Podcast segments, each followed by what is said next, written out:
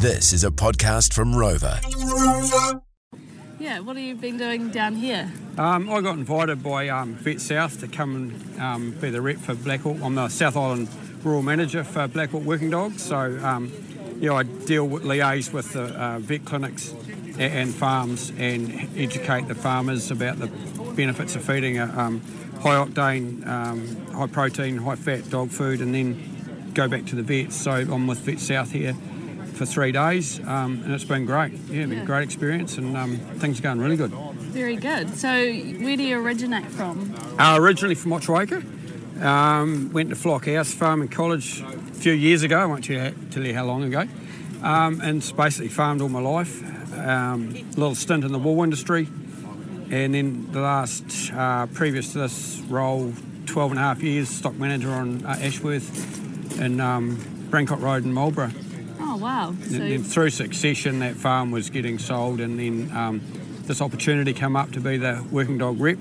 I'd actually fed the food and dealt a bit with the last rep, and one thing led to the other, and so here I am. here you are. And so, have you been um, into some projects with Black Hawk around young farmers and things?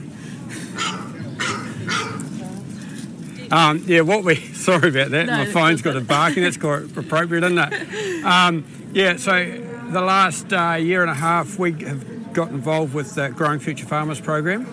Um, I could just wonder what Black Hawk could do to help support the farming industry, and I've always had a passion for helping young shepherds, young people with training and, and getting their dogs right and the nutrition side of it. And to me, it just all aligned to give back from a business point of view, give back to the industry and at grassroots level and educate the young ones. And so we're paying for and providing all the pup food for, it's about 150 heading pups this year um, for t- feeding for the first 12 months of that pup's life and just helping keep an eye on these young ones and make sure everything's going really well. So that's so cool. And I do dog trainings and that with them, and I'm in my element really. That's amazing, yeah. I mean, it's so important to invest. Dogs are such an intricate part on those farms, so um, I suppose it's making sure that you're educating those young farmers to then, you know, bring their knowledge into.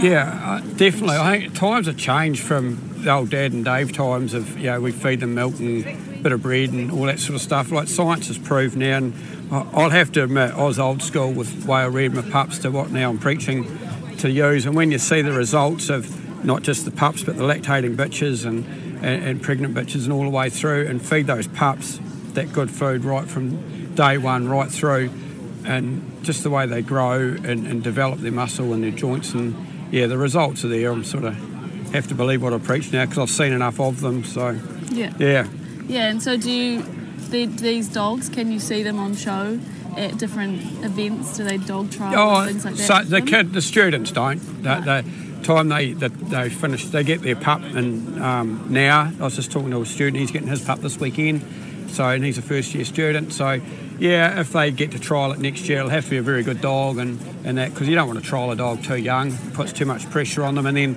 if it doesn't go to plan then the, the young student gets put off by the whole thing. They're better off waiting till your dog's ready to, to do it. But no, I go around all the farms, meet their farmer trainers, have a look at their kennels and make sure they've all got everything tickly boo. And yeah, no, it's good. How many Philly pies have you had since being the Southern manager? Did Joe tell you to say that, did she? she may have. Yeah, yeah, no, I've got to um, watch what I eat and, and drink.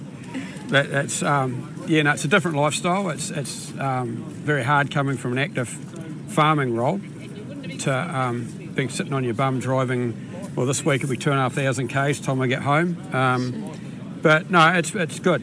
It's um, yeah, meet some cool people, been to some places I would never have gone to, um, dealing with these massive stations, all mainly down this area and um, all around Marlborough and everywhere. It's um, yeah, living the dream really. Yeah, it's pretty amazing. And so, what piece of advice would you give to a young farmer that's starting up off with a pup? Just just be kind to them. I think a lot of the um, they, they're a bit hard and they expect too much too soon, and they actually haven't put the groundwork into the training.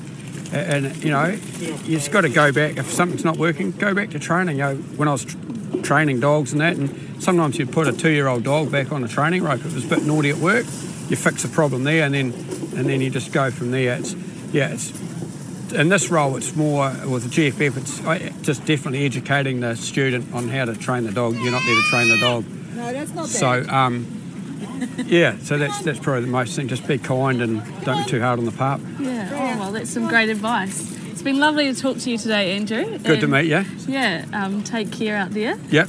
No, You're doing thank- awesome things. I think it's amazing to see you investing, Black Hawk investing in the young farmers. Yep. Thanks, Yeah, Living. thank okay. you. Bye. Well, if you liked that, you'll love this. Subscribe to Rex wherever you get your podcasts from and follow us on social media as well and get all the latest rural content at rexonline.co.nz.